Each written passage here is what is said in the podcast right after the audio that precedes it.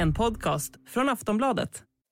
Avsnittet presenteras av Ett snabbare kasino Snabbare.com Stödlinjen.se, åldersgräns 18 år.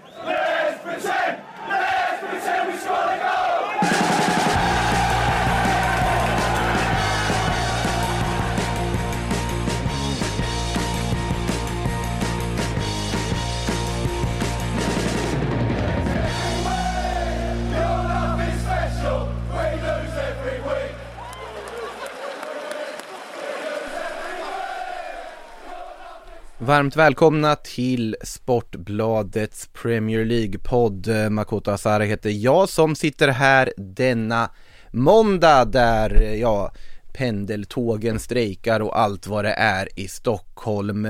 Frida Fagerlund med mig från London. Hur står det till med kollektivtrafiken och vädret där borta?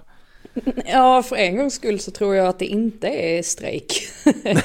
du är van vid strejk. jag är väldigt van vid strejk inom eh, ja, inte bara kollektivtrafiken utan senast nu var det väl läkare som var ute och strejkade.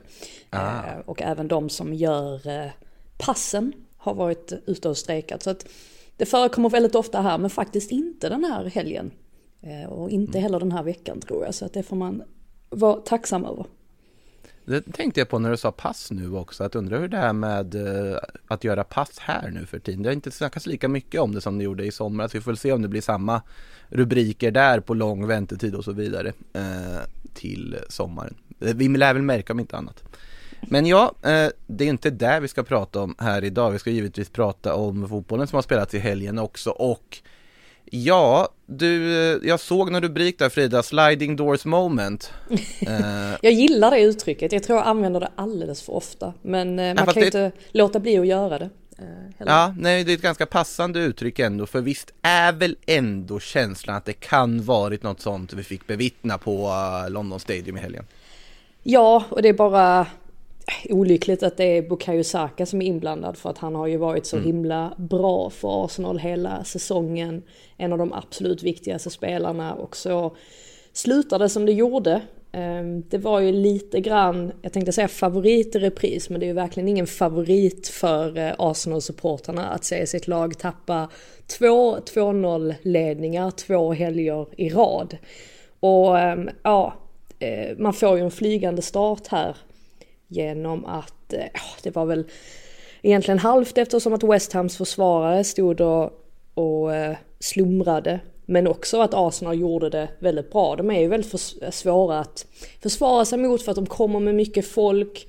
Och här är det ju framförallt West Hams ytterbackar, Sofali i första läget och Cresswell i andra läget som blir alldeles för mycket bolltittande och så kan först Gabriel Jesus dyka upp vid bortre stolpen vid första målet och sen så dyker ju Martin Ödegård upp och slår in 2-0 inom loppet av 10 minuter. Och då, då satt man ju och tänkte att den här matchen är död och begraven och Arsenal har sina tre poäng. Men West Ham tillåts komma tillbaka in i matchen och sen, ja, slutade som det gjorde med 2-2. Två tappade poäng och Arsenal har tappat fyra poäng i april, vilket är lika många poäng som man tappade mellan augusti och mars. Så det säger ju någonting om eh, att detta, ja, det hör inte till vanligheterna helt enkelt. Att se dem eh, kapitulera på det här viset. Det är också två raka matcher nu när man har tappat ledningar som känts ganska liksom kassaskåpssäkra. Ja, där de har dominerat. Eh, det mm. håller jag med om. Visserligen så dominerar de ju en, en längre period av matchen mot Liverpool. Det dröjde ju ända ja. fram till 30 minuten. Och här dominerar de de tio första minuterna. Och sen är det som att West Ham, som att de lägger i en högre växel. Och mm. en av nycklarna var ju West Hams centrala mittfält Declan Rice var fullständigt superb. Det var på något sätt han som var länken mellan, ja men då mittfältet som gjorde också att Bowen och Paketa och Ben Rama och Antonio, mm. att de på något sätt kunde släppas fria offensivt. Så han var, han var väldigt bra och jag, jag tror att där finns en förklaring också. För att nu saknade ju Arsenal, dels har man ju saknat William Saliba de senaste veckorna, men i den här matchen även Sinchenko. Tierney försökte ju göra samma sak som Sinchenko brukar göra, det vill säga flöt in centralt, men var inte riktigt lika bra på det. Han fick inte riktigt lika mycket boll som Sinchenko oftast får i den positionen. Och sen tycker jag faktiskt att Arsenals mittfält som har varit så stabilt genom hela säsongen, Martin Ödegård som har varit en av ligans absolut bästa spelare, ja emellanåt den, den, den bästa spelaren totalt sett. Jag tycker inte riktigt att varken han eller Partey, de har inte kommit upp i nivå i de här två matcherna. Och det gör väldigt stor skillnad för, för Arsenal. Det märks väldigt tydligt. Så att här fick verkligen West Ham grepp om matchen på ett sätt som man inte trodde skulle ske de tio första minuterna. Nej, man är inte van vid att se Partey göra den typen av missar som vid, vid målet där när uh, Declan Rice då vinner bollen av honom när han lite nonchalant försöker liksom chippa förbi pressen och helt misslyckas med det och sen sen läget som kommer därefter och så vidare. Sen eh, intressant intressant det du säger om Tierney också för att det känns ju som att det är väl en liten coaching-miss kan man väl säga också att ersätta Sinchenko och sen förvänta sig att Tierney ska vara Sinchenko. För Tierney har ju helt andra former av egenskaper som man ju hellre vill utnyttja i sånt fall med sin snabbhet och mer liksom ligga mycket tydligare som en wingback på vänsterkanten. Ja, han är ju inte lika, han är ju, han är ju mycket mer av en ren, renodlad ja. ytterback än vad Sinchenko är som ju är van vid den rollen. Kanske att man skulle ha låtit Ben White istället ta på sig den rollen och kliva in centralt. Det är ju lätt mm. att sitta och vara, vara efterklok men jag tyckte väl inte riktigt att det föll sådär jätteväl ut. Um, mm. Men ja, det är ju det blir ju på något sätt lite det där om man kommer tillbaka till då Sarkas miss som ju var en väldigt grov straffmiss får man ju säga. Han missar mm. ju hela målet. Han missar målet. Ja, han gör ju det. Och sen är det väl bara 140 sekunder fram till Bowen drar in det där kvitteringsmålet. Ja, alltså nu är det ju verkligen, jag tror att rubriken på min krönika var liksom upp till bevis Arsenal och nu är det ju verkligen så. Alltså har man har man Manchester City som har lagt in en högre växel nu så måste man ju på något sätt ta sig samman och inse att man kan inte tappa 2-0-ledningar. Man kan absolut inte göra det. är en sak att göra det på Anfield mot Liverpool en gång. Men att göra det en andra gång mot West Ham på London Stadium. No offense till London Stadium men det är inte riktigt samma eh, känsla där inne som, som Anfield. Upton Park var betydligt Mm. bättre eh, tryck på. Men eh, nej, det är ju absolut inte godkänt av Arsenal att slarva bort det på, på det här sättet som de mm. gjorde. Nej, och som sagt, Bukayo Saka med straff utanför, det, känns, det var ju sånt här som man såg väldigt sällan förut. Nu har vi sett Mo Salah göra det två gånger i rad, vi har sett Bukayo Saka göra det och man undrar lite vad det är som pågår, om det är någon sorts liksom sammanhängande på att stjärnspelare som vanligtvis är säkerheten själv vid straffpunkten börjar slå straffar utanför, men det måste ju vara psykiskt eller mentalt. Ja, det var ju, ja men det som du säger, det var ett tag sedan vi såg Saka missa straff också. Det, mm. Han präglades ju väldigt mycket av den straffmissen på Wembley ah. eh, i samband med EM-finalen. Och fick ju inte, han blev ju inte syndabock på något sätt egentligen för den förlusten. Men det var ju i samband med det som man fick motta en del mm. rasistiska påhopp och så vidare. Så att det blev en stor grej kring det, att han missade just den straffen. Men han hade ju repat sig från det och tycktes ju vara stensäker från straffpunkten därefter. Men ja, han är ju fortfarande en ung spelare. Mm. Eh, så att um, det är väl inte konstigt att man missar en straff då och då. Det är bara synd att, uh, för Arsenals del, att det kommer just det här läget av säsongen för att ja, som sagt nu börjar Manchester City närma sig och det kan ju eventuellt bli så att det blir en målskillnadsaffär och då är det väldigt svårt att komma upp i Man Citys nivå för de har väl just nu 50 tror jag i, ehm, i, i målskillnad mm. och Arsenal står på 43 så att det är ju rätt så stor skillnad där också. Och det är ju inte långt kvar så de här två lagen möts heller ska vi komma ihåg. Det är ju en omgång här, Arsenal har en match här emellan också och sen så är det ju ja, dags för dem att ställas mot varandra och det blir en otroligt intressant match. Och City har ju onekligen som du säger Frida hittat formen inför detta. Eh, avfärdar Leicester ganska komfortabelt med 3-1. Eh, Dean Smith på tränarbänken i Leicester efter att de har gått i mål med deras eh, rekryteringsarbete efter en ny huvudtränare säsongen ut. han fick ju inte en vinnande start och det är inte jättetacksamt att gå in mot Manchester City i det här eh, läget heller med tanke på hur bra de mår just nu.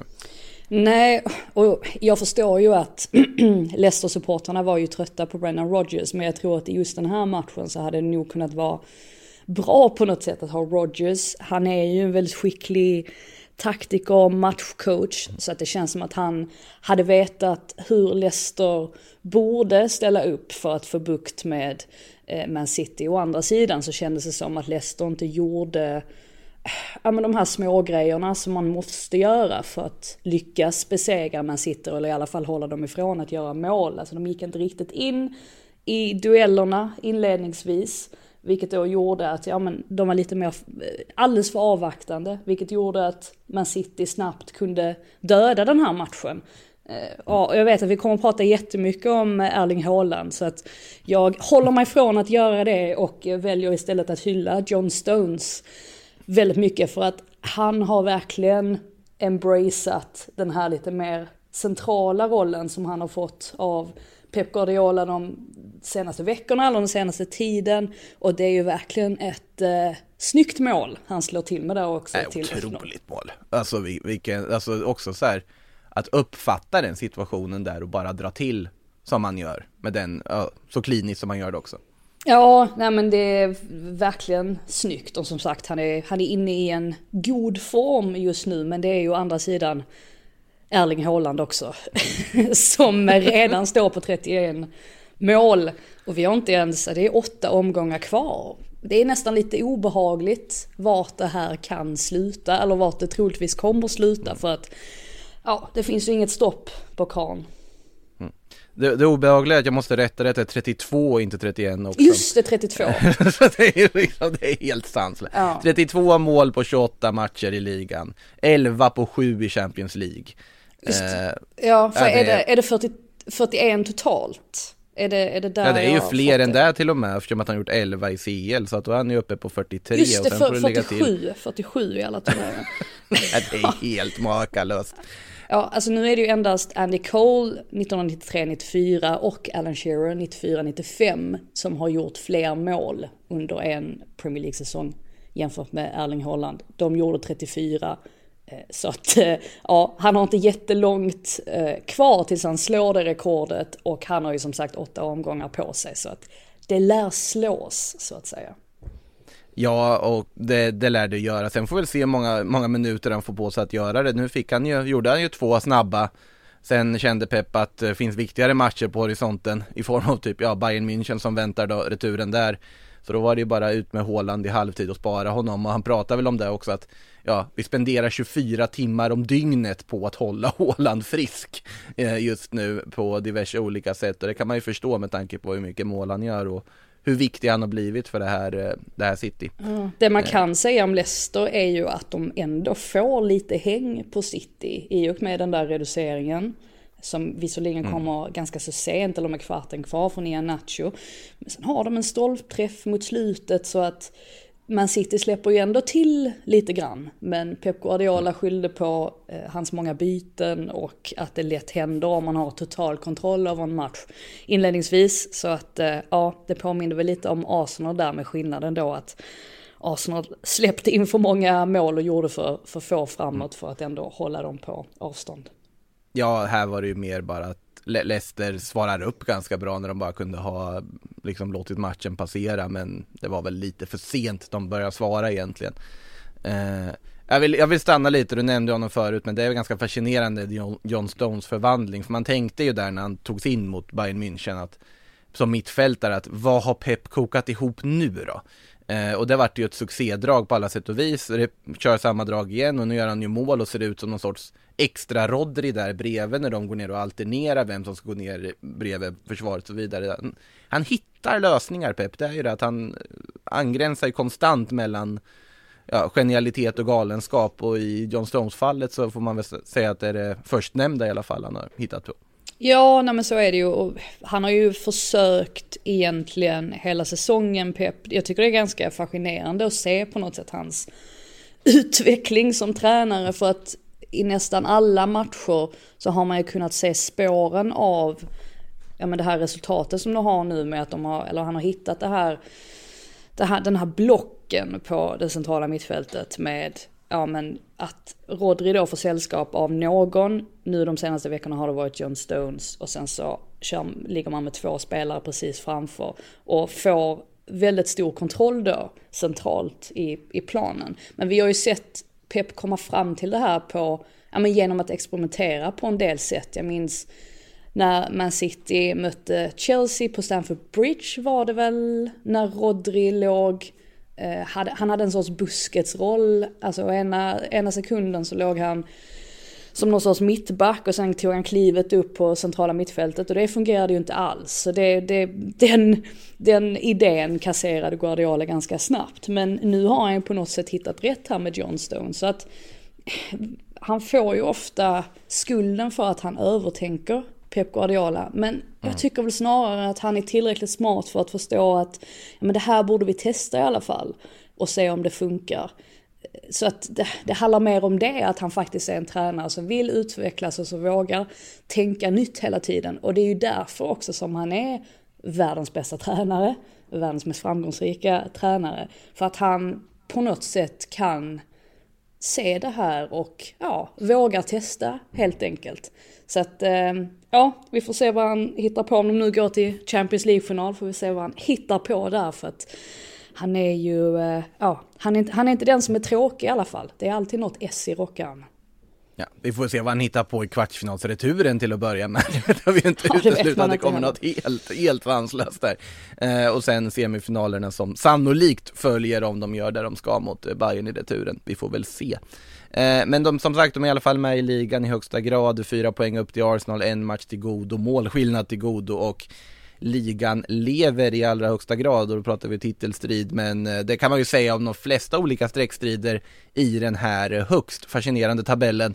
För att eh, Champions League-streckstriden den har ju också tätnat rejält. Och nu är frågan är det läge att slänga in Aston Villa i kalkylen här? För att eh, sättet de avfärdar Newcastle på det var, det var ju någonting som ändå skapar rubriker. Want flexibility? Take yoga. Want flexibility with your health insurance? Check out United Healthcare Insurance Plans. Underwritten by Golden Rule Insurance Company, they offer flexible, budget friendly medical, dental, and vision coverage that may be right for you. More at uh1.com. Ja, det är ju helt sanslöst. Nu, jag vet att jag nämnde, tror jag, förra, i förra avsnittet förra veckan, att mm. Aston Villa låg trea sett till om man räknar från när Unai Emery kom in eh, mm. i tabellen då. Men nu ligger de tvåa. Så pass, eh, så pass bra har de gått sen han tog över. Och här var det ju också, på tal om det här med sliding doors moments, så var det ju ett litet sånt också när Unai Emery erbjöds jobbet i Newcastle. Tackade nej, Eddie Howe fick det och nu stod de här, mötte varandra och Emery gick vinnande ur den striden. Nu har Eddie Howe gjort ett jättebra jobb, men i just den här matchen så kom inte Newcastle upp alls i nivå. Det var en av deras sämre insatser under säsongen. De var helt enkelt, de, de var helt enkelt sämre över hela planen. Mm. Och det var anledningen till att Aston Villa tog med sig de här tre poängen och en stor anledning var ju också Watkins som ser betydligt mer avslappnad ut, lite mer tålmodig, tajmar sina löpningar bättre under just Emery. Han har ju verkligen förbättrat sig och ligger på 15 mål just nu. Ehm, så att eh, nej, eh, där har man verkligen sett en uppåtgående kurva eh, rent formmässigt från hans sida. Så att ehm, Emery fick eh, verkligen saker rätt i sitt 4-2-2 system och eh, ja, Newcastle såg som sagt inte alls ut som sig själva. Ja, vet du, du har sett att det dykt upp ganska många som jämför Watkins siffror på sistone med vad Marcus Rashford gjorde när han hade sin absolut finaste formtopp där i Man United.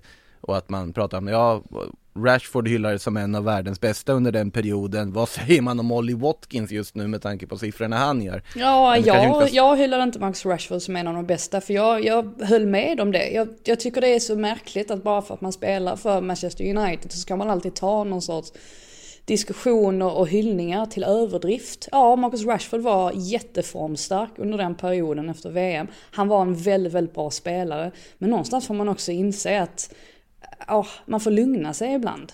Tycker jag i alla fall. Så att jag, jag var faktiskt inte en av dem som hävdade att han var världens bästa spelare. Nej, nej, nej jag, jag var ju där och petade på i alla fall att han var världens bästa där och då, en av. Eh, men sen absolut, sen vet jag inte om jag vill sträcka mig så långt som att Olly Watkins är en av världens bästa forwards här och nu, men det kanske jag borde göra. För att han är ju fortfarande, han gör ju mål konstant, skapar saker, ligger bakom det mesta, konstant aktiv och gör det i ett lag som Aston Villa, måste vara ett väldigt välfungerande Aston Villa. Men eh, det lär ju ryktas om Watkins eh, hit och dit till sommaren, det kan vi tänka oss i alla fall med tanke på vad han åstadkommer just nu. Eh, och otroligt men Vad, vad, tror vi om Villa då? Hur är de med i CL-striden? Ja, alltså man vågar ju knappt säga varken bu eller bä, mm. men de ställs ju mot Brentford härnäst och sen har de Fulham. Och det känns ju som två matcher där de borde kunna ta segrar och sen möter de ju Man United om typ tre veckor. Så att, ja, nej, det, det kan eventuellt um, det kan eventuellt gå vägen för dem men de har rätt så, rätt så tuffa matcher eh, fortfarande på schemat. Hur som helst så, det är ju precis detta som de ville se också, Aston Villa. Detta var ju mm. anledningen till att man plockade in Una Emery, att man på något sätt ville förvalta all den kvaliteten som faktiskt finns i truppen och Steven Gerrard lyckades inte göra det. Mm. Så att så länge Watkins är så här målfarlig så har man ju definitivt en, en chans. Och det som var det mest uppseendeväckande i det här fallet egentligen var ju att Newcastle har ju ansetts vara ja, men Premier Leagues tätaste defensiv och hade ju bara släppt in 21 mål innan dess. Mm. Och ja, i den här matchen så fick ju verkligen Aston Villas offensiv dem att se ut som allt annat än, än just det. Så att det var ju oerhört positivt från, eh, mm. från Aston Villas sida. Det var det. Ett annat eh, lag som eh, ja, var ganska överlägsna i sin match och hade en komfortabel eftermiddag var ju Manchester United under gårdagen. Eh, vann med 2-0 mot Nottingham Forest. Keylor Navas fick eh, slita för traktamentet kan man onekligen säga. Gjorde en rad räddningar och United hade en rad chanser. Bruno Fernandes stod ju och sköt in sig där friskt utan att få mål. Men eh, 2-0 blev det till United i alla fall till slut. Antoni som låg bakom mycket med både mål och assist och sen Dalot som satte eh, 2-0 målet. Ja, det här var ju ingen snack om saken. Nej, jag tror väl att Forrest grämer sig väldigt mycket över att Sabitzer skadade sig under uppvärmningen, vilket gjorde att Eriksen kom in i startelvan istället för att Eriksen var formidabel bredvid Casemiro.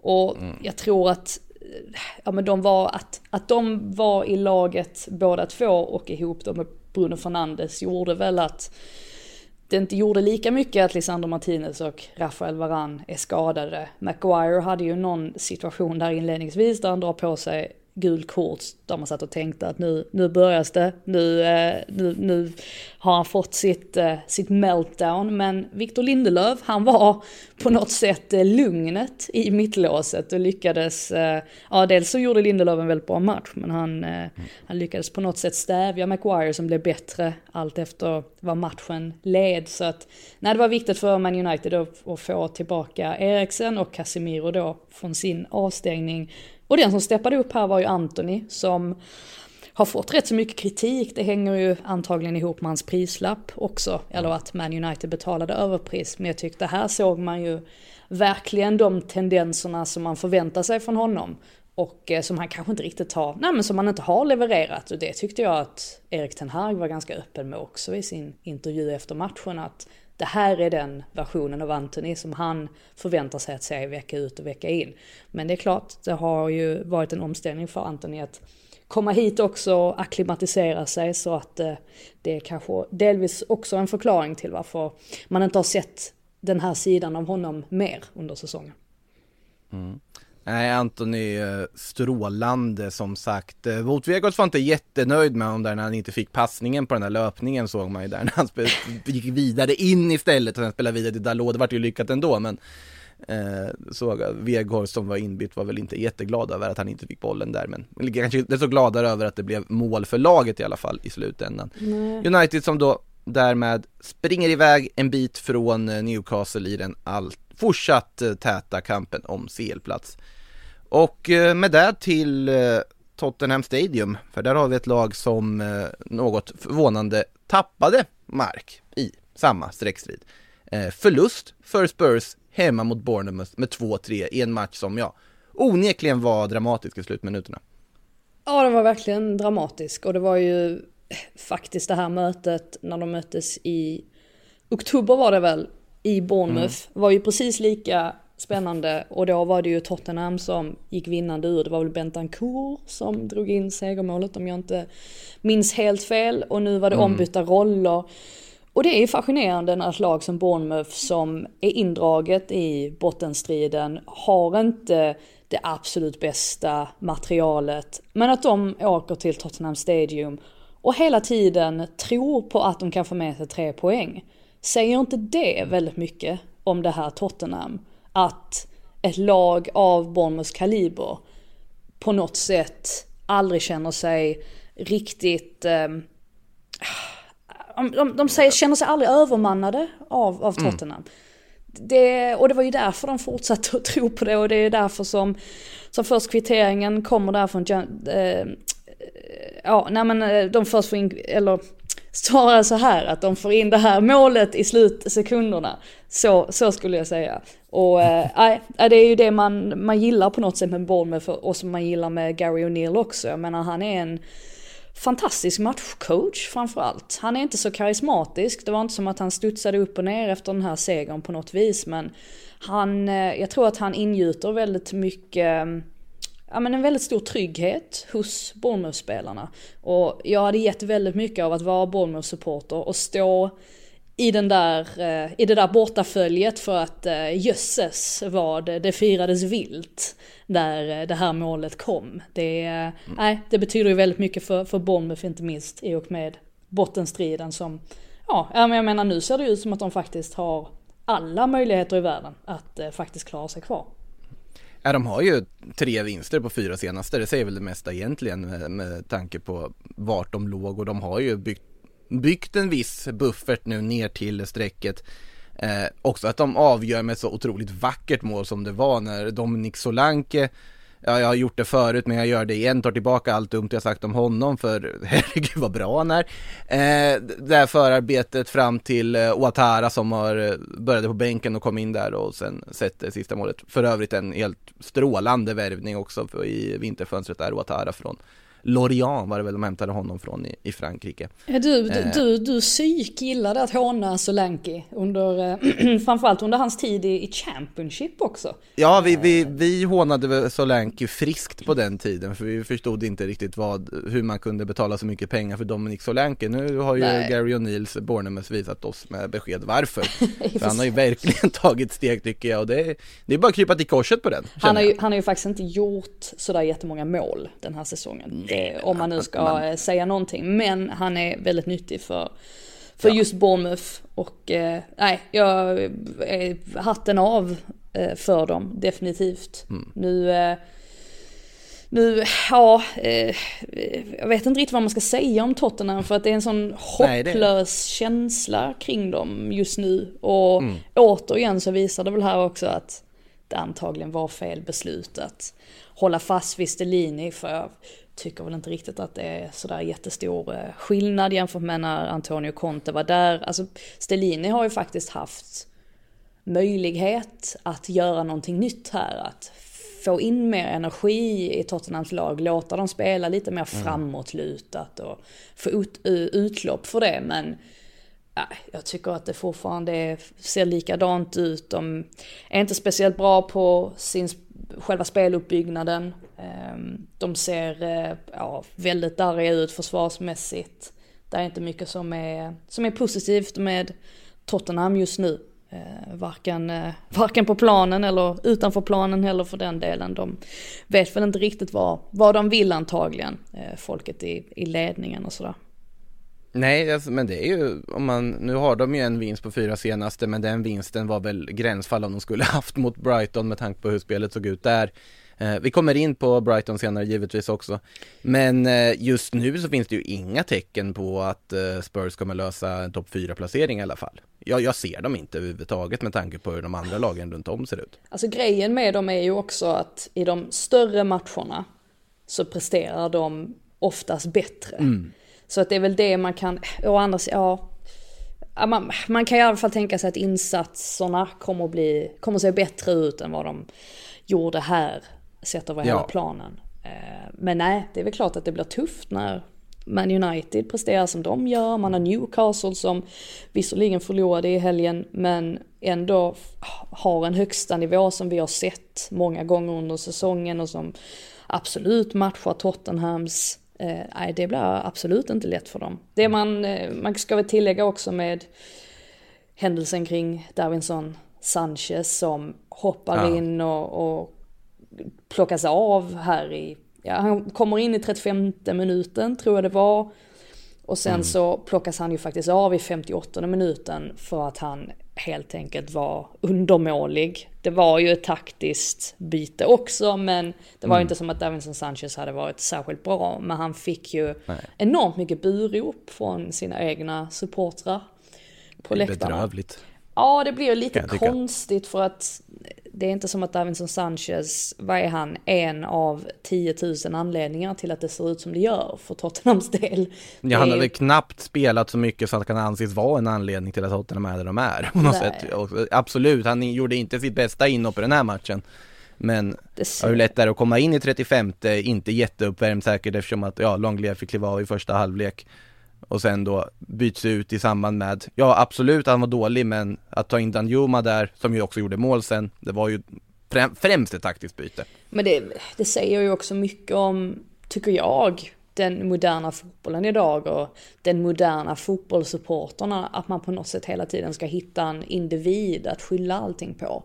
Jag tycker mm. alltid att den tendensen finns så att på det sättet är jag inte förvånad av att det här hände. Davinson Sanchez. Men det är väl klart att om man kikar förnuftigt på det så finns det ju ingen anledning att göra honom till någon sorts, eh, till någon sorts syndabock. Cool fact a crocodile can't stick out its tongue. Also, you can get health insurance for a month or just under a year in some states. United Healthcare short term insurance plans, underwritten by Golden Rule Insurance Company, offer flexible, budget friendly coverage for you. Learn more at uh1.com. Vem eh, ska vi hitta som eh, syndabock i Chelsea då? Det finns några att välja ja. på där. Hur lång tid, eh, hur lång tid har vi på oss? ja, vi, har, vi, har, vi har fritt där, jag tror inte det är någon som har bokat studion efter oss, höll på att säga.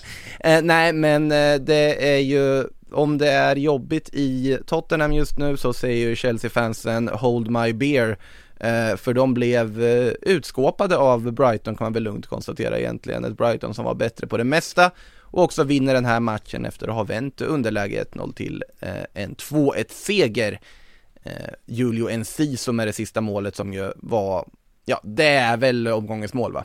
Frida? Ja, det är, herregud vad vackert det var. vilket, vilket träff alltså han får. Och det är himla kul eh. också för, eller kul men det säger mycket om Brighton att de som gör målen är två inhoppare. Visserligen inhoppare tidigt i matchen men det visar ju också att, ja men jag skrev det också att Brighton handlar inte om en eller två enskilda individer utan det handlar om det, hela det här laget, kollektivet, hur ja, men Roberto De Serbi nu har verkligen har sammansvetsat dem och sättet de spelar på i själva uppbyggnadsspelet. De känner varandra så mm. himla väl. Och det såg man på en Ciso också när han klev in centralt att han kände sig så bekväm. Det var som att han visste hela tiden var, vart han hade alla sina lagkamrater.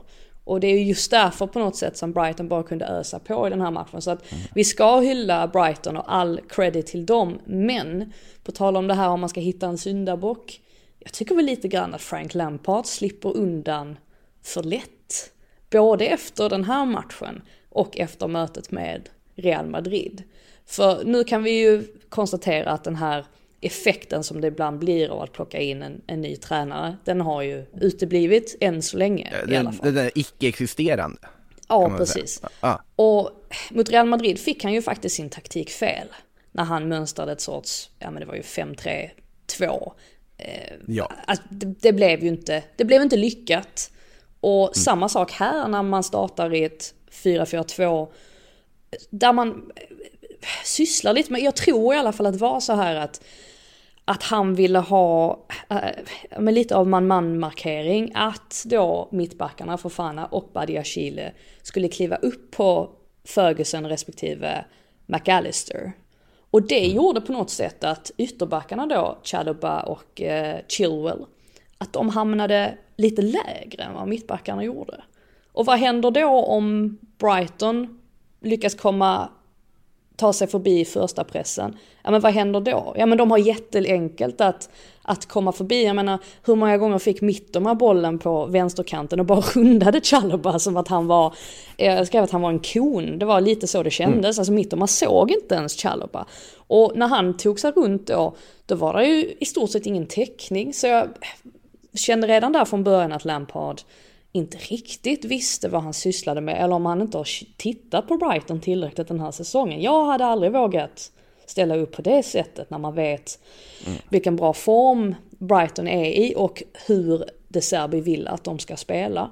Eh, men med det sagt så, så gjorde Brighton det väldigt, väldigt bra och Moises Caicedo, just att kunna ha det i centrala mittfältet med Caicedo och McAllister ja men det är guld värt. Caicedo som bollvinnare, han är så taktiskt intelligent, han är passningsskicklig, han har ju allt egentligen, hela paketet. Och det var ju många av, mycket så här, ja men, men Många poängterade att titta på Chelseas mittfält, hur mycket det kostade, eller i alla fall hur mycket Enzo Fernandes kostade, över en miljard.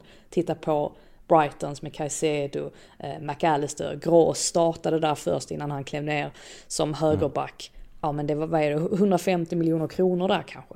Vilken enorm skillnad det var i kvalitet, men också vilken enorm skillnad det var i pris. Det är ju helt sanslöst egentligen att Todd Bowley har försökt att kopiera Brightons segerrecept genom att plocka först eh, Kukurea, sen Potter och en massa andra personer som jobbar bakom kulisserna. Men han har inte förstått själva ja, men den, den framgångsrika kärnan i hela Brightons projekt, det vill säga att de är experter på att identifiera rätt spelare med rätt egenskaper och plocka dem för en billig, billig peng och få mm. dem att spela på det här viset. Ja, nej, det, och sen också i det här läget, alltså man brukar hylla Brighton startelva som ändå känns ganska sett, men här är det ju också jag nämnde ju en Ciso förut som kommer in i ett jättefint inhopp. Han kostar väl säkert en miljard han också nu med tanke på vad han har gjort vid sina inhopp på sistone. Danny Welbeck, den alltid aktuelle Danny Welbeck som efter Ferguson då som gör, gör förtjänstfullt sliter på topp, eh, har sprungit färdigt, byts ut och såklart att Welbeck kommer in och gör mål också. Eh, nej, det är eh, Ja. Är det otroligt? Det var, det var, nästan lite tur i oturen att Brighton tvingades byta ut Fältman som startade som högerback för att han hade det rätt så jobbigt mot Mudryk. Han fick panik mm. vid något tillfälle och försvarade sig väldigt illa när han hamnade på fel sida av Mudryk och får panik och bara kastar sig mm. framför honom. Och det var väl egentligen den enda positiva saken att ta med sig för Chelseas del att Mudryk faktiskt såg eh, ja, ganska bra ut men som sagt det räcker ju inte för att besegra men, Brighton. Men, men det där är också en, en grej jag funderat på att inför mötet mot Real Madrid så kände jag att det, det Chelsea kan göra här att det som borde vara rimliga för Frank Lampard att göra är starta Mudryk mot en väldigt trött och passé Carvajal och se vad som händer. Ja. Och det, det, var en perfekt match att slänga in en sån spelare som man vet har den där speeden och utmana och kunna göra någonting. Och där Sen var, där var hade... ju så mycket ytor just där också hela ja. tiden tyckte jag under hela matchen. Ja, ja, man satt och tänkte faktiskt att varför, varför utnyttjar ni inte de, de ytorna Nej, det... betydligt mer? Nej, jag förstod inte varför, för att det är också så här, om du har lagt så mycket pengar på en spelare som Mudryk, han har inte varit genuint dålig i matcherna han har spelat, men av någon anledning får han väldigt få chanser. Och jag förstår inte riktigt varför man inte bara spela in honom på allvar och ge honom varenda minut som går här nu så att det faktiskt blir en vettig investering på sikt. Det här är en ung spelare som behöver sin speltid.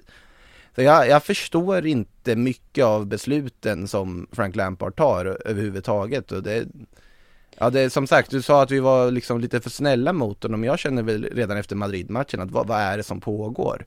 Det är jättelätt att sitta här och säga att ja men såklart de hade fått ett bättre resultat eller sett bättre ut åtminstone med Graham Potter på tränarbänken och ännu bättre om Thomas Tuchel hade varit där. Det är att sparka in öppna dörrar, men det är öppna dörrar som banne ska sparkas in ändå. För att det har ju inte blivit någon effekt överhuvudtaget i rätt riktning av att uh, ta in Lampard i det här läget och det tycker jag man ser tydligt i de matcher vi har sett hittills. Ja, alltså jag tyckte väl ändå att, alltså om man nu sparkade Potter så tyckte jag ändå att det var en win-win situation att plocka in Lampard för att det är inte som att jag håller, hon, håller honom särskilt högt som tränare. Mm. Men man insåg ju också att det här var en chans för honom att stärka sina aktier och att det möjligtvis då kunde ge lite effekt. Om det nu handlade om att gruppen i stort inte var nöjd så kanske det skulle hjälpa att plocka in en mm. legendar som Lampard ihop med Ashley Cole. Att det ändå är stora namn som eventuellt kan bära med sig respekt. Men uppenbarligen så, ja, så, så gör det ingen skillnad. Och på tal om det där med Carvajal också i Real-matchen. Att, men hur enkelt det var för Real Madrid att inse att, ah okej, okay, eh, Chelsea spelar på det här viset. Ja men då flyter Carvajal bara in centralt. Vilket gör att man då övermannar helt centralt i banan. Och så bara sådana små saker som var så enkla för Real att kunna utnyttja. Och som, eh, ja, Lampard eventuellt skulle ha sett och gjort någonting åt innan det var för sent. Men ja, nu sitter de ju verkligen i en rävsax här inför returen och man kan väl inte riktigt se dem vända på det underläget. 2-0. Nej, men med tanke på hur konstig den här säsongen är så ska man väl inte utesluta Nej, det. absolut All inte. logik talar ju för att uh, det kommer att vara en väldigt lugn kväll för Real Madrid imorgon på Stamford Bridge. Uh, vi får väl se om Frank Lampard uh, överraskar oss eller inte. Eh, några fler matcher har vi att avhandla från Premier League givetvis. Eh, vi kan konstatera att eh, Roy Hodgsons Crystal Palace är typ seriens bästa lag just nu. Eh, nej, det var kanske att ta i. Men de vann i alla fall igen borta mot Southampton med 2-0. Eh, Etze med eh, dubbla mål. Ja, Roy alltså. Han bara kliver... ja, det... ja, det är det inte helt... Det är helt fascinerande hur den där mannen, han bara dyker upp. Han älskar fotboll mer än allt annat. Så att han bestämmer sig för att vid den åldern bara kliva in. Ja, vad är han? 75 år gammal va? Bara kliva ja. in igen. Han, han är lugn och sansad. Han ingjuter självförtroende i de unga spelarna. Esse och, och Lise och allt vad det är. Mm. Och sen så står de nu på, på tre segrar i, i rad. Från att knappt ha kunnat vinna, knappt ha kunnat göra mål, så har man helt plötsligt vänt på hela den här säsongen och ser nu ut att klara sig kvar. Jag är grymt imponerad av honom. Och ja, det visar väl också att där, där finns kvalitet i Crystal Palace. Jag menar till och med Ayu har fått någon sorts, ja, men han har ju återuppstått och blivit en, en helt fantastisk spelare. Han har inte gjort han har inte gjort mål, men han har verkligen visat framfötterna sen Watson kom in. Så att det visar ju verkligen han, han att det fanns... Han gjorde väl i och för sig två senast också. Ja men precis, men han gjorde inte mål i den här, i den nej, här nej, matchen. Här. Men han var fortfarande, han var fortfarande väldigt, eh, väldigt bra. Ja.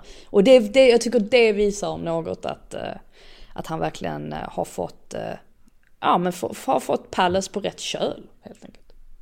Jag tror inte Maitland Niles har hittat tillbaka från läktaren efter att ha blivit upprullad där på kanten när ju uh, kommer runt där vid ett av målen. Är det vad, ja, Southampton ska vi mygga av dem? Det börjar nästan bli läge va? Ja, nu har de förlorat 20 matcher den här säsongen. Det är ett nytt eh, klubbrekord inte, inte ett så trevligt klubbrekord men eh, jag tror faktiskt att de är så pass avhängda nu att det inte kommer att bli roligare än så här för dem. De ligger ju fortfarande bara två poäng bakom Leicester. Men eh, sen har man en bit upp till Leeds får man väl ändå räkna på 16 plats som står på 29 poäng. Det, mm. ja, man, just nu kan man i alla fall inte säga att de håller sig kvar. De möter ju Arsenal på bortaplan också härnäst. Och sen är det de vinner väl den bara för det. ja, det skulle man inte förvåna någon. Sen så Nej. har de ju en jätteviktig match, ett sydkustderby mot eh, Bournemouth. Men nej, just nu kan jag inte riktigt säga att de mm. kommer hänga, hänga kvar. Lika många förluster som Leicester ska vi ändå komma ihåg också mitt i botten där bara att Leicester har några fler vunna, eller en mer vunnen match där då som gör att de ligger lite före men Eh, Southampton fortsatt jobbigt och ja, Roy Hodgsons Crystal Palace hade de inget att sätta emot mot. Eh, vi rör oss vidare till eh, nästa tillställning på körschemat och det är nämligen Wolverhampton Brentford. Eh, Brentford har tappat lite fart här nu och Wolves har snarare fått lite fart. Ja, vi kanske ska nämna också, eller alla vet ju det redan, att Pontus Jansson är klar för Malmö. Att han äh. åker hem. Och mm. eh, ja, vilket innebär att han har gjort sin sista match då för Brentford redan eftersom att han klev av skadad i eh, förra omgången och mm. inte kommer tillbaka. Så det var ett tråkigt slut för honom på det sättet.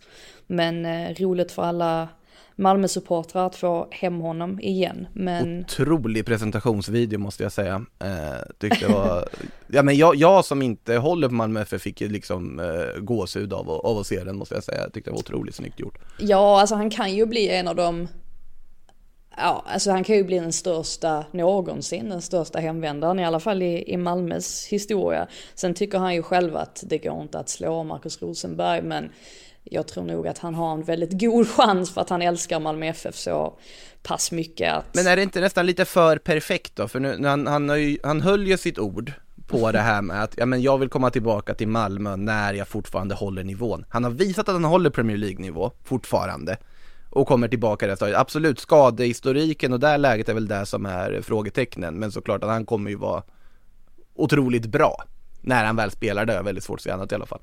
Ja, det har man ju. Om han håller i Premier League som han absolut gjorde innan han blev skadad på nytt här ja, nu. Han visade precis. det, um, inte minst i mötet med Newcastle som Brentford gick och mm. förlorade till slut. Men jag menar så länge han spelade de 15 första minuterna eller vad det var så var de mycket bättre än Newcastle var. Det var mycket tack vare han. Så att, att han har kapacitet nog eller förmå, förmåga nog att vara mm. den bästa mittbacken i allsvenskan råder det ju ingen som helst tvekan om. Men sen är det klart, det kommer med mycket ansvar och det är lite speciellt att spela i allsvenskan för en sån spelare för, som honom också. Mm. För att han kommer vara i skottgluggen hela tiden. Och det är mycket tryck på ett annat sätt i, i allsvenskan också. Jag tänker inte minst ja. med supportrar och eh, ja, med support, supportrar från konkur eh, i konkurrerande klubbar och det är mycket sådär brus i allsvenskan. Som han kanske inte var sådär riktigt van vid, i, eh, van med i, mm. van med? Nej jag tycker inte om när folk säger det, van vid i Brentford. eh, för det är ju en, det är en mindre klubb, det är inte så mm. många supportrar ändå. Så att det här kommer ju bli någonting annat. Men eh, nej, det är väl klart att han ska på något sätt kunna kunna lyckas i allsvenskan. Det, det råder ingen tvekan om det. Han, han är ju i och för sig också van ändå vid den allsvenska kulturen med tanke på hur engagerad han har varit i Malmö FF. Jag tänker att så här, om det är någon spelare man ändå kan tänka sig ändå hanterar klassiska kvartssamtalet ifall det har gått lite trögt med, med fansen där efter match så är det ju Pontus Jansson. Så att den, den aspekten i liksom den speciella grejen med allsvenskan tror jag att han kommer hantera galant. Eh, men det är inte det vi ska prata om, för jag tycker vi ska prata om Wolverhampton som eh, som vann den här matchen mot, eh, ja, ett Pontus Jansson-löst Brentford då med 2-0. Visst är känslan att Matteus Nunes har eh, steppat upp nu när han inser att eh, han snarare är på Liverpools lista än Jude Bellingham? Hur, hur, kan, hur kan du vilja prata om Nunes när, när Diego Costa har gjort sitt första Premier League-mål på nästan sex år? Alltså hur, hur stort är inte detta och hur sjukt är det inte att han inte har gjort mål Jo, jo det var det jag kände också, att har han inte gjort något än? Och så inser man det kanske han inte har. Nej, det har han inte, utan det var 2017 som han drog in sitt eh, senaste mål. Nej, Sen så påstår ju hans lagkamrater att han ändå har fyllt en väldigt viktig funktion i Wolves. Att han är en skämtare. Eh, det hade man ju kunnat tänka ja, sig att han var. Eh, även i eh, även under träningarna och, och, till och med under matcherna och sådär. Men det var väl skönt för honom i alla fall att han fick hamna i, i målprotokollet här för, för en gångs skull kan man väl säga om Huang Hee-Chan också som eh, dök upp och eh, gjorde sitt andra för säsongen. Det är verkligen så här två målskyttar man bara, just det, de är ju forward i Wolves också som man kanske har glömt bort med när de ja. inte gjort så många mål. Lite tur här ändå att, eh, ja men kring, just kring själva målen här att, och att Wolves får med sig en 2-0 seger mm. för att Kikar man på expected goals till exempel så låg de ju bara på 0,76 medan Brentford låg på 1,17. Och de så hade ungefär lika många avslut också så att, äh, ja men ibland är det så att man, äh, man har turen på sin sida. Och varför jag lyfte Matteus Nunes var ju såklart för att han gjorde ett väldigt fint förarbete till Juan Hichans 2-0 mål, om ni, om ni undrade det. Eh, men såklart att Diego Costa var, var grejen. Eh, onekligen. Eh, vi har eh, en till match innan vi kikar på lite frågor och det är den mellan Everton och Fulham. För att Fulham är ett vinnande lag igen, vann med 3-1 borta på Goodison Park. Ja, det gjorde de och eh, det var ju allt annat än bra för Everton som ju måste få med sig alla poäng man kan få med sig nu. Mm. Det, eh, nej, det funkade inte 100%. De missade en hel del chanser och det har vi ju sett under stora delar av säsongen att de inte har lyckats vara kliniska. Eh, Seamus Coleman var ju skadad här också så att Dice gjorde tre förändringar tror jag det var jämfört med Everton startelva mot Old Trafford. Och eh, ja, saknade Onana. Jag tror att det påverkade dem rätt så mycket och vi vet ju att Ducoré han är ju avstängd sen tidigare. Han drog på sig en eh, tre matcher lång avstängning i eh, samband med mötet med eh, Tottenham. Så att eh, nej, de eh, hade inte alls eh, flytet på sin sida utan det var Fulham här som eh, fick med sig segern. Så att eh, nej, ingen, ingen bra period nu för Evertons del och de måste ju se till att ta sig tillbaka på vinnarspåret mm. snabbt. Nu möter man ju Crystal Palace i nästa omgång så att det är ju förlust där direkt. Eftersom att Hodgson antagligen fortsätter sitt, sitt vinnarspår. Ja, ja. Men, ja. Jag, jag vill inte räkna bort Crystal Palace från Europastriden än, det, det är liksom den Oj, nivån av, nej, nej nu överdriver jag såklart men eh, Vi kan väl konstatera att eh, Neil Mopaid inte tog chansen när han fick chansen från start här i alla fall eh, Utbytt efter, eh, ja, en bit in i matchen för eh, Sim som kom in där istället eh, Gjorde väl inte sin, sin bästa match, men skönt för Fulham i alla fall att få de tre poängen med efter ganska jobbig period där eh, Innan dess får man väl lugnt konstatera men får ju tre tunga borta poäng här och hänger där runt i mitten i ingenmansland. Eh, men lite för långt upp och lite för långt ner för att eh, det ska vara intressant att följa dem under resten av den här säsongen. Lite som Chelsea kan man väl säga. Eh, med det så kikar vi på lite frågor innan vi tackar. Ja, kommer en fråga här från Vilgot Blackås. Eh, vilka lag hamnar på plats 10 till 12? Ja, då kan vi väl ta Fulham, Chelsea och ja, vad blir det? Ja, Crystal Palace satte jag ju på Europaplats nyss så att de ska väl gå förbi Brentford och allting då. Så jag säger, men jag säger Wolves där då.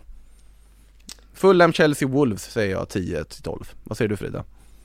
Mm. Ja, det är rätt så svårt faktiskt. Jag, det är helt omöjlig fråga att svara på. ja, jag är, inte helt, jag är inte helt övertygad om Wolves ändå riktigt faktiskt. Um, Kanske, alltså man vet inte. Man vet inte heller nu med West Ham. Nu möter de ju Bournemouth i nästa omgång. Och det är ju en väldigt viktig match för jag tror att om West Ham vinner den matchen så kan de mycket väl få, de har rätt så tufft, eh, ett rätt så tufft schema i och för sig men nej det är svårt att, det är svårt egentligen att, eh, att tippa men eh, nej det kanske blir Bournemouth som får någon sorts, eh, kommer in i andra andningen här. De har ju inte, de har inte jättesvårt schema ändå resterande resterande del av säsongen. Så att vem vet, de kanske avslutar med flaggan i topp ordentligt. De har ju en, en duktig spanjor på tränarbänken där också i Wolves i form av eh, Lopetegui. Eh, intressant take här från eh, Johan Ekmark. Vad ska Manchester United göra nu med alla skador? Ska vi strunta i ligan och bara fokusera på Europa League? Det brukar ju vara motvända man, eh, man liksom eh, argumenterar för, men det tycker jag väl absolut inte att de ska göra med tanke på att de i högsta grad är med om Alltså det är större chans att de tar en CL-plats via ligan skulle jag säga än att de går och vinner hela Europa League, eller? Ja, det känns inte riktigt logiskt att uh, tänka på det viset.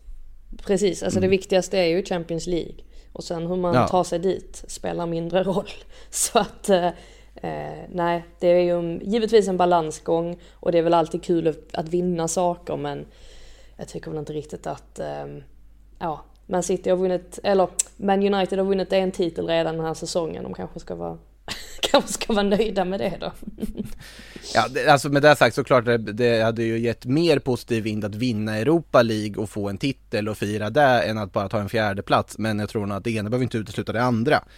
Eh, och de eh, jag skulle säga att det är svårare för dem att gå hela vägen i Europa League än att faktiskt lösa topp 4 om man tittar på vad som krävs för insatser. Det ska komma ihåg att ett stabilt Juventus och annat som är med fortfarande i Europa och eh, ja, senast i Europa League så var det Sevilla som eh, inte lät sig köras över även om det var väldigt ologiskt att de fick med sig det 2-2 resultatet de fick. Det är ju, det är ju en, eh. mer, det är en mer intressant diskussion egentligen huruvida West Ham borde borde fokusera på Europaspelet eller på ligan istället. Jag menar vissa supportrar hävdar ju att ja, jag åker hellre ner i Championship och vinner Conference League, vilket jag tycker är fullständigt Alltså en fullständigt vansinnig, eh, vansinnigt resonemang. Jag menar det är så mycket mer värt att vara kvar i Premier League och få Alltså rent långsiktigt sett med, med alla de pengarna som finns i Premier League så att då hade jag hellre vaskat Conference League och hängt kvar med alla, alla resonerar olika. Ja, men finns det inte något, något romantiskt i att tänka att eh, det viktigaste är väl att, att, få, att få fira en titel för West Ham? Fatt, fatta den känslan liksom, oh att få lyfta en pokal och jubla. En pokal, alltså det är Conference League, det är ju som en brödrost. Alltså det är ju ingen, det är ju liksom, det är alltid bra med en fin, alltså det är alltid bra med en brödrost men det är ju liksom ingen, ja. Det, det, det var kanske lite hårt, jag vet inte. Förlåt ändå, alla som bryr sig Jag, jag värderar nog Conference League högre än Audi Cup och sånt i alla fall, men absolut så. Så alltså Nej, jag vet inte om José Mourinho håller med. Han tyckte väl det var jättestort att vinna Conference League och Ja, klart han tyckte eh, Ja, jag kan, eh, ja, bra rost ja. Eh, Ja, vi vidare här till Antons fråga. Nu är ni väl ändå ombord på Bompan-tåget, har predikat de här i månader nu. Ja, det har du faktiskt Anton, du har dykt upp i frågorna ofta och det är vi absolut. Vi har ju hyllat Bornemus med all rätt för att det är... Vad skrev bra han? Bompan-tåget? Ja, Bompan är ju ett, eh, ett vad heter det, Bornemus smeknamn som är eh, som vissa använder. Alltså inte är vedertaget, det kan jag ju säga. Men okay. Kollega Andreas Käck vet jag använder Bompan också. Aha, eh. Ja. ja. jag vet inte vart det kommer ifrån men ja. Eh, Bournemouth är det ju och inte Bournemouth som jag ibland säger, ska jag poängtera också. Det påpekas ibland. Jaha. Eh, ja, så är det. Det är ju ett tyst E. Eh, Emanuel ja, Furuholm. Ja, Jo, jag vet att du vet. Eh, Emanuel Furuholm i alla fall som inte har tysta en i sitt namn gissar jag på. Eh, Ska Tottenham bara avveckla klubben och börja om i division 9? Ja, det känns väl lite drastiskt kanske, men eh... Det känns konstigt att spela sina hemmamatcher på Tottenham Stadium och spela i division 9 Jag kan inte riktigt, får inte riktigt ihop den ekvationen. Men någonting Nej. behöver göras, en ordentlig ja, utrensning och mm. en, ja, en uh, ordentlig utrensning av le ledningen också kanske eventuellt. Ja, de behöver ju byta ut lite folk på alla möjliga positioner är väl känslan och sen pricka rätt med nästa tränarrekrytering om inte annat. Eh, vi får väl se vem det blir, det är ju många klubbar som är ute efter tränare till eh, sommaren. Vi tar sista, eller ganska mysig fråga från Erik här och avslutar avsnittet med Om ni fick välja PL-lag utifrån vilket lag som har det trevligast med varandra, vilket skulle ni välja då? Oh, intressant. Får man tänka i en halv minut kanske? Ja, det får du absolut. Vi kan väl... Eh, mm. Ja, alltså Arsenal trivs ju väldigt bra med varandra. Det känns som att de ja, för... har en väldigt bra lagsammanhållning. För vi tolkar väl den här frågan som att vilket lag som trivs bäst med varandra inom gruppen och inte att det är två lag som eh, ska trivas mot varandra. Jaha, nej, nej så tolkar jag det som att... Ja, att ja för det andra blir ju svårt, vilka som... Precis, och bäst stämning så det beror ju väldigt mycket på hur resultaten är och så vidare i stunden. Men, men Arsenal är ju väldigt högt upp på den listan skulle jag säga, de verkar må väldigt bra med varandra. Eh, Newcastle eh, verkar också trivas rätt så bra med varandra. Det är ju bara Anthony Gordon, jag vet inte riktigt vad det är, vad det är med honom. Han verkar vara han, tror, han, han tror att han är något mer lovande och bättre än vad han faktiskt kanske egentligen är. Ja, han, han, var inte speciellt bra mot Aston Villa i alla fall. Så att, eh, jag vet inte riktigt var han har fått så mycket luft ifrån. Men, ja och sen Callum Wilson, han sa ju en väldigt intressant grej efter att han hade assisterat Isak till det där målet mot Brentford så sa han mm. att eh, ja det var en bitterljuv assist.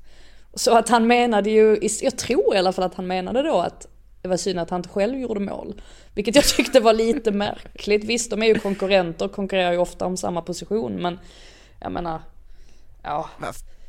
Tyder inte det också lite på ganska god stämning att man ändå säger sånt Kanske. öppet att eh, såklart vi räknar mål mot varandra. Ja, nej, kan så, så Ja. kan det ju kanske vara. Men det är Eh. nog de klubbarna som jag skulle så här spontant tänka på. Jag känner inte att jag riktigt mm, sådär eh, insyn i Aston Villa för att kunna slå fast hur, hur de mår med Mm. varandra allihopa. Men de nämnda klubbarna, där, där är det definitivt god stämning generellt. Eh, det kan ju också, det är ju två klubbar som också mår ganska bra på planen. Måste vara att Newcastle eh, förlorar ganska rejält här nu i helgen. Eh, ja, det är väl bara att ladda för eh, Europaspelet i veckan och sen eh, ny omgång till helgen Frida. Ja, nej men eh, så är det. Eh, jag kommer helt av mig. Det är, jag tar alltid, jag tar en dag i taget i mitt liv eftersom att det är så mycket fotboll. Men eh, nej, det väntar ju eh, en ny omgång här i, helgen och jag ska väl upp till Newcastle tror jag, om jag inte har Oh. helt fel för mig. Ja, den matchen vill man ju inte missa på söndag mellan Newcastle och Tottenham där. Nej, det kan bli Eh, kul. Med all respekt till Bournemouth West Ham så känns det nog som att det är eh, tillställningen på St. James Park man väljer på första skärm i alla fall. Ja, som svenska eh, i alla fall inte minst. Ja, det också. Eh, med det sagt så har det blivit dags att runda av. Stort tack alla lyssnare för att ni tog er tid. Stort tack Frida för att du tog dig tid att vara med också och eh, på återhörande allihop. Du har lyssnat på en podcast från Aftonbladet. Ansvarig utgivare är Lena K Samuelsson.